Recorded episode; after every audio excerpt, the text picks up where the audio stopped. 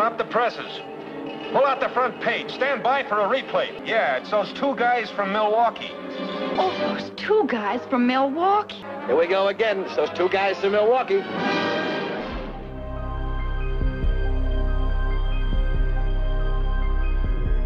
Welcome to Unknown Orbits, the podcast in which two writers discuss everything science fiction from Gernsback to Roddenberry. Welcome to episode 10 of Unknown Orbits. I'm Patrick Baird. And I'm Steve Wrightsey. Today we're featuring Philip Francis Nowlan's Armageddon 2419 AD, the first appearance of science fiction icon Buck Rogers. The story Armageddon 2419 AD was first published in the August 1928 issue of Amazing Stories.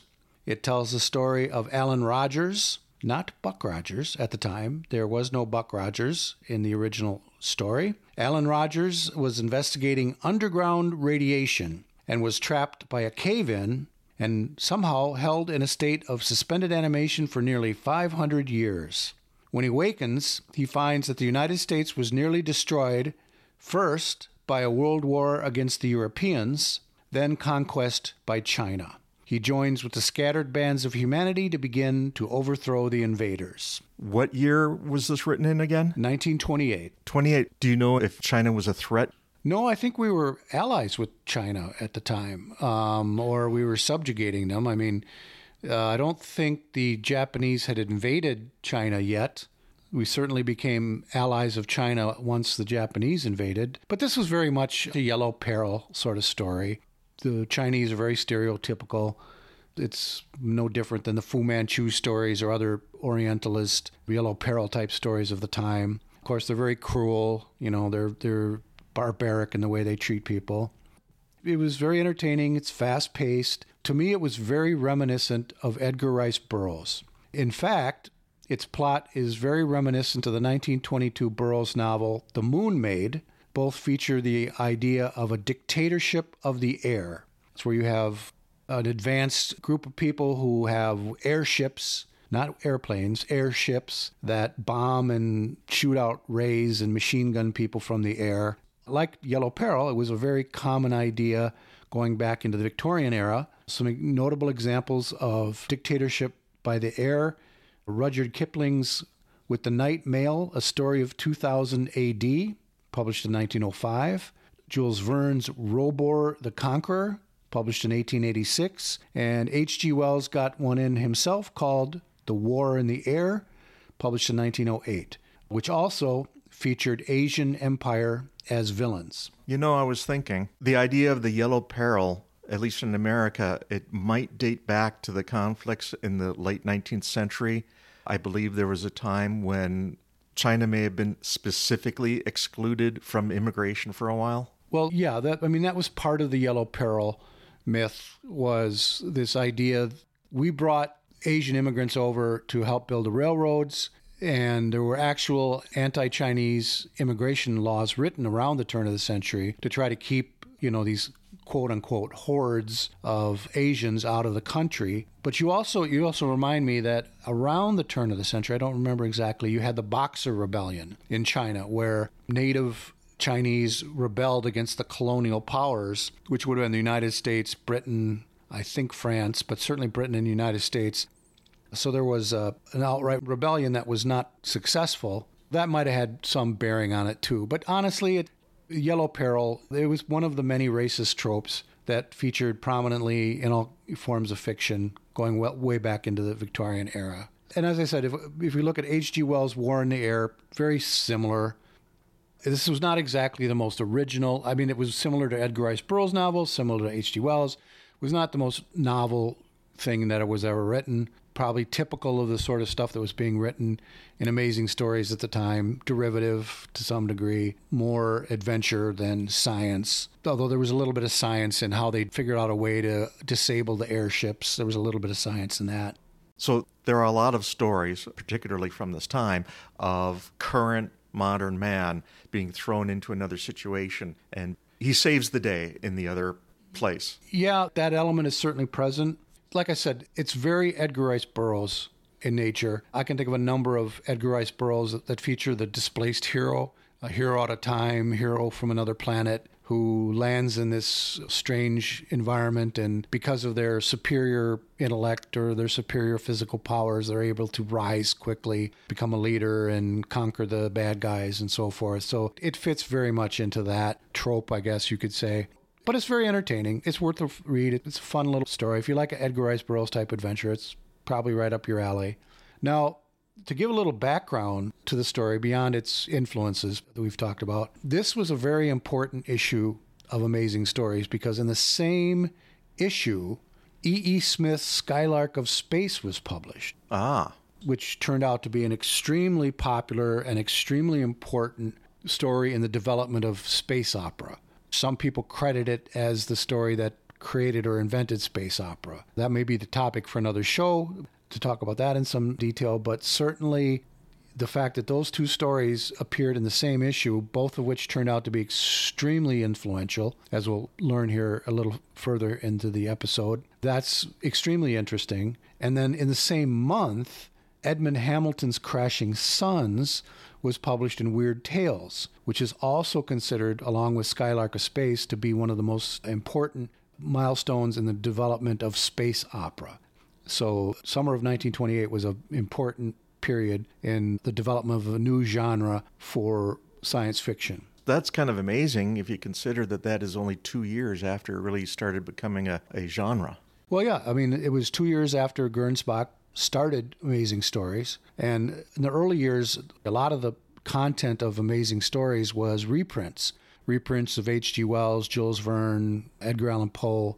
Within two years, you had two very important stories. However, you feel about space opera, they were both very important stories for the genre going forward. Now, Nowlan was working as a newspaper reporter at the time. I think that may have contributed to the quality of the story, that he was a, a professional writer. He's probably smart enough and talented enough to be able to copy Edgar Rice Burroughs fairly well. So, because of his position as a newspaper reporter, he got into contact with John F. Dille, president of the National Newspaper Syndicate, who suggested that it be adapted as a newspaper comic strip. Now, we can talk a little bit about comic strips and the Sunday comics, about how important those were in the 1920s and the 1930s. They were, you know, along with radio, they were the two biggest forms of mass media in the country. More people read the Sunday funnies and the comic strips than probably read books or magazines or anything like that. It was it was extremely influential and important. I do recall from the history of newspaper publishing when entertaining cartoons first started coming out that the newspapers had wars over the popular ones, paying off the creator to come to their newspaper and then back again. That may have been true in the early part of the 20th century, but by the time 1929, which is when the first Buck Rogers strip premiered, newspaper syndicates pretty much were in control. National Newspaper Syndicate was the one that, when they transferred it to comics, they changed his name to Buck Rogers. It's speculated that it was because Buck Jones was a highly popular movie cowboy star at the time, that they might have done it for that reason. But it certainly is a lot more punchier than Allen. So, January 1929, the strip premieres. It was scripted by Nowlan himself. And interestingly, in that same month, January 1929, Popeye and Tarzan comic strips first appeared. Buck Rogers was in the initial wave of adventure comic strips. Now, people may have a different concept of Popeye now, but back in the early days, Popeye was very much an adventure strip where he would travel the world in his ship and go to strange lands and, you know, rescue damsels and fight monsters and do all kinds of interesting stuff. So Popeye, Tarzan, and Buck Rogers all came out at the same time, and clearly that was whether that was direct imitation or it just was lucky timing that all of these franchises began at the same time. That was certainly a, a sea change in comic strips. So now, in addition to the, as you said, the funny comics, you now had adventure comics, and Buck Rogers was very prominent in that genre. So, one of the things that I wanted to really point out in this episode is how important Buck Rogers was to the popularization of science fiction in general. Okay. So, the comic strip, it was a success. It was very popular right from the beginning. It was popular enough where it inspired a radio series starting in 1932. The radio series only ran for four years, but it was revived several times. The comic strip itself ran uninterrupted until 1967.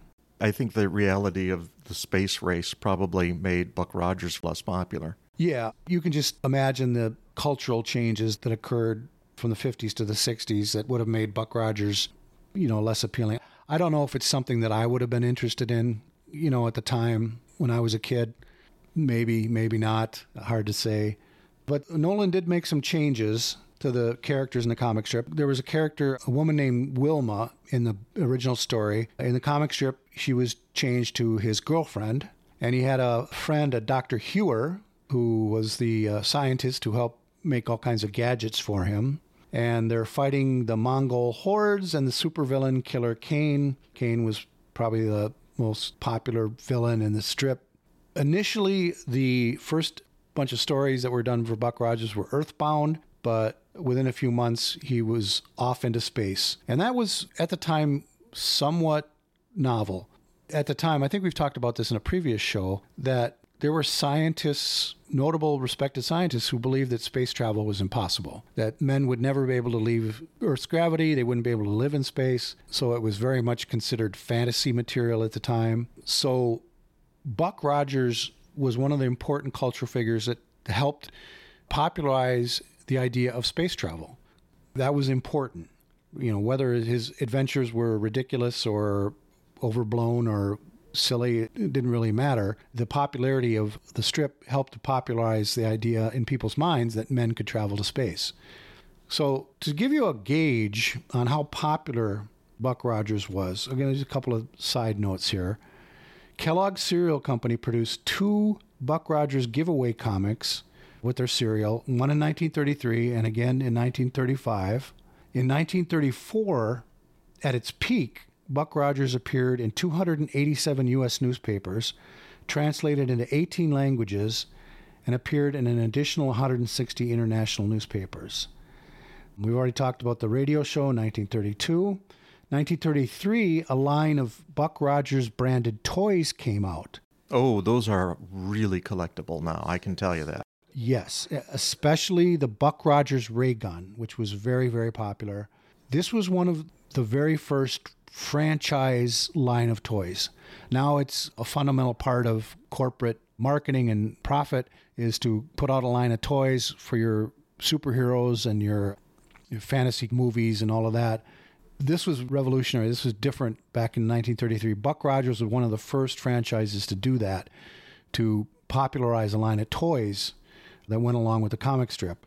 And to that effect, at the 1933 1934 World's Fair in Chicago, there was an exhibition that featured a 10 minute Buck Rogers film right next to the place where you could buy all the toys. So that was done to promote the toy line. And of course, if you remember the old World's Fairs, those were always the world of tomorrow, especially in the 1930s, 1940s, into the 1950s. They were always promoting futurism the kitchen of the future, you know, for all the housewives with all the automated devices in the kitchen. And, you know, they would, the, the car companies would bring in their futuristic cars for everybody to see. I'd like to point out that for 1930, that was probably groundbreaking promotion for the toys. Yeah. Now, uh, allegedly, the, the 10 minute film was pretty terrible, but I'm sure that the little kids in the audience didn't care. So, another indication of how popular Buck Rogers was at the time is that Golden Books published 12 little big books featuring Buck Rogers. Ah. You know, people forget that the little big books used to have a lot of content that wasn't cartoony. They had westerns. Yes. And like The Lone Ranger. Yes, and I probably I'm guessing Dick Tracy or detective stories and they were like miniature versions of, of the pulps to some degree. Little big books were a big deal back in the day. You know, we should explain what a big little book is. Good point. Why don't you why don't you take that? Why don't you explain what a little big book was and, and why they were a big deal? The purpose of the Little Big Book was to give younger readers something to read, and it was molded with the youngest readers in mind. The physical book itself was about, um, I'd say, something like three inches by four inches. Every facing page was a cartoon. The text was on the left hand side, and each page had maybe two, three paragraphs in nice large print. So a little kid could work their way through the book, enjoying the cartoons, reading a few pages at a time without being overwhelmed by the format of an adult book. And they were brilliant in their conception. They had the combination of very readable prose. Sometimes they were adaptations of a movie or adaptations of uh, another literary, like a book or something, combined with those very colorful illustrations. It was to some degree a precursor of comic books. You know, the, the idea of combining illustrations and text. Obviously, we were doing that in the comic strips as well, but they were very popular well into the 1940s and I think into the 1950s, if I'm not mistaken. What, Big Little Books? In Yes. the 70s. We're really that late. Yeah, my mother wrote a few. Oh, she did. Yeah. Oh, they were all published out of Racine, correct? Racine, Wisconsin. Yeah. So another local connection for us. I don't think I ever had any little big books when I was a kid. I don't remember reading any of them. Maybe when I was very little, but I know that they were certainly around. So that was yet another indication of how popular and important culturally that Buck Rogers was. And then the other one, the obvious one, was that eventually Hollywood did a 12 part movie serial, Buck Rogers, featuring Buster Crabbe. And of course, Buster Crabbe is better known for being Flash Gordon in the movie serials. He was an Olympian, wasn't he, originally? He was he and Johnny Weissmuller were both Olympic swimmers. A very handsome guy, not the greatest actor in the world, but you know, he took his shirt off and he looked great without a shirt on, just like Johnny Weissmuller did. And he was athletic and charming and good looking and, and you know everything you needed in a movie serial.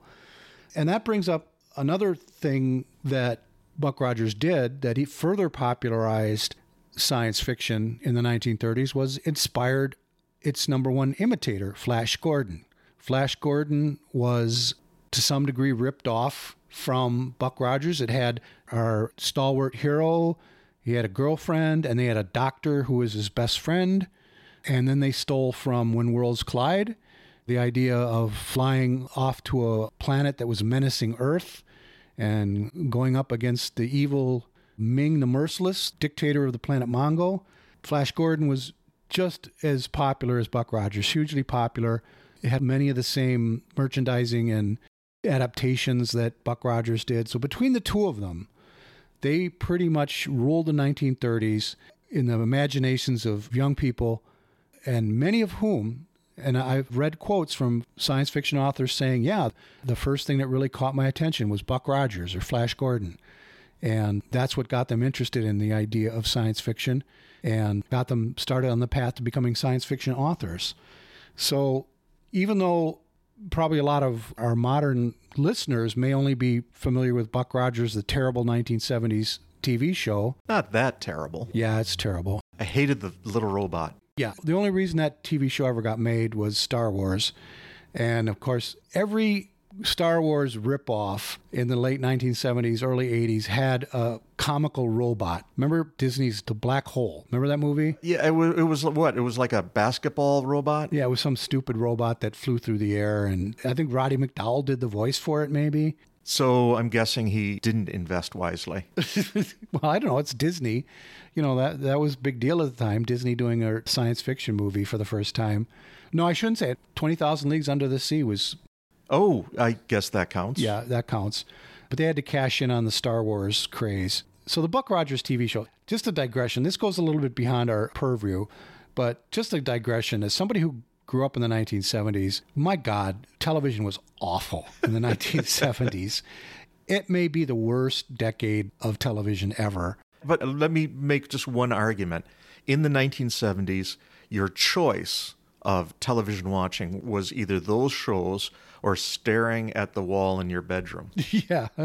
Or if you were lucky, you might have a UHF station in town. Like here in, in Milwaukee, we had Channel 18, And Channel 18 was a pretty good UHF station. You were able to watch reruns of I Love Lucy and the Jackie Gleason show, The Honeymooners, and what was the one about the maid? There were like three of them. Yeah, There's Hazel, Hazel, that's the one I'm thinking of. Hazel the maid. and then there was the one where the title was stupid. It was like my my dad is I have a great dad.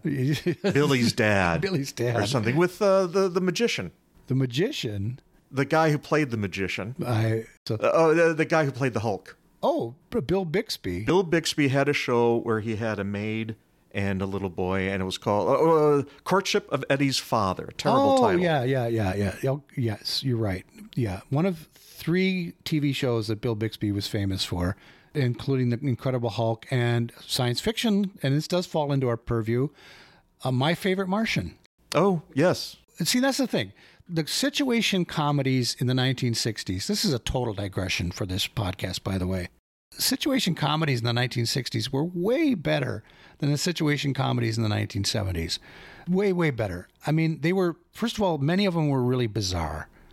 Green Acres is an extremely bizarre show. Okay, I won't go into it now, but the existence of Green Acres comes from a swapping back and forth of rich in the country and poor in the city that goes all the way back to the Egg and I novel in the 1930s. Yes. Well, Mon Pa Kettle. Yeah. Which is basically that's what the Beverly Hillbillies were, just a remake of Mon Pa Kettle. But not to digress too far, try to get us back on track here. Buck Rogers was this sort of stupid adventure show that you got in the 1970s, along with shows like The Six Million Dollar Man. I'm trying to think, The Incredible Hulk, that had very cheesy special effects. All of these shows were filmed in the same five acre location outside of Hollywood. You could literally say, hey, that tree right there, I've seen that in five other TV shows, that exact tree. And it, it was completely, it was terrible, except for Erin Moran. Well, who might be the only thing about that show that was that was really high quality in her skin tight spacesuits. But yeah, I think they used to call that something for the dads. it was for the dads, yeah. So uh, that was Buck Rogers' ignominious end was the TV show in the 1970s, and there hasn't been a revival of Buck Rogers since then. Poor Buck Rogers, but let's just give him the full credit and- for having been one of the most important figures in popularizing science fiction back in the earliest days of science fiction.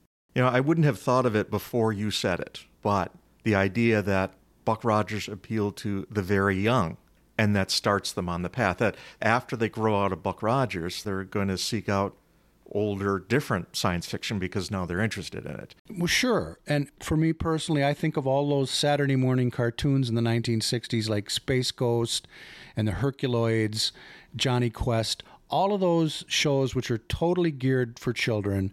Those were hugely instrumental in developing my tastes going forward in life. So I think that's a pretty common pattern that the dumbed down, simplistic adventure stories are what captures the imagination of kids.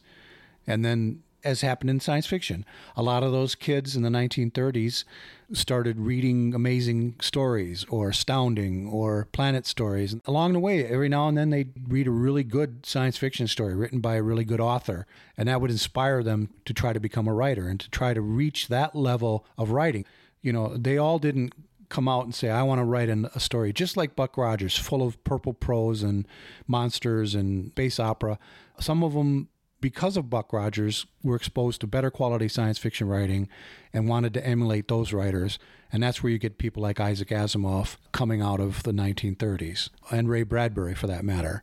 So he was very important. I don't know what else I can say about that, but I just wanted to really make that point clear how important Buck Rogers was to the development of science fiction. So the way that Buck Rogers and Flash Gordon come into popularity, and the others that you mentioned, it kind of reminds me. I don't mean this to denigrate the creators in any way whatsoever, but when you have the beginnings of a genre, it's it's basically the firstest with the mostest becomes the most famous. Yeah, um, I think there's validity to that.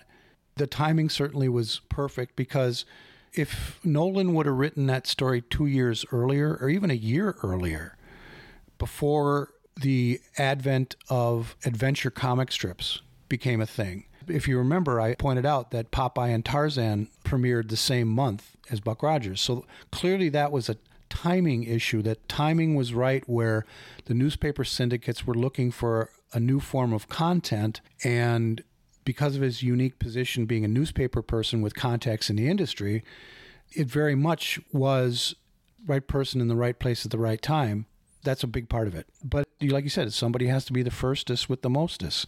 And he was the guy. He was the guy that was there, Johnny on the spot at the right time. And who knows how the history of science fiction would have been different if he wouldn't have written Buck Rogers and nobody came up with the idea of doing a science fiction comic strip in 1929. How could that have affected the growth and popularity of science fiction? That's a good question, I think. And potentially, if he hadn't written that and someone else had written something else, it might have been just as popular in that particular media, but not be as flexible enough to move into radio and comic well, strips. What I'm questioning is would they have even bothered with a science fiction strip if he hadn't written the story and been the man with connections?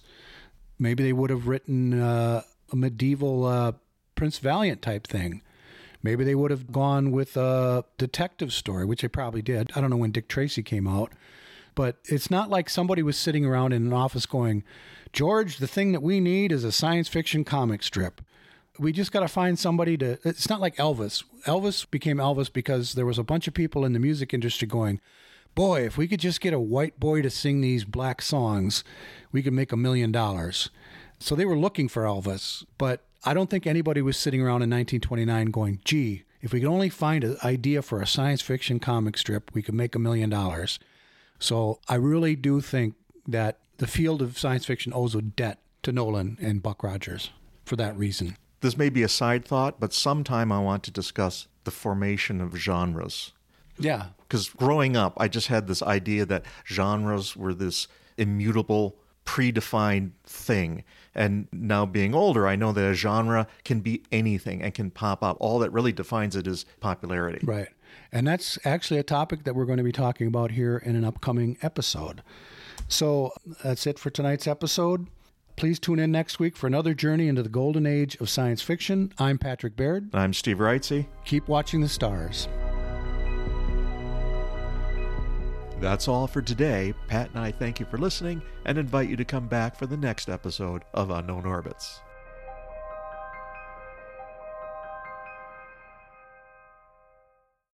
Two guys from Milwaukee.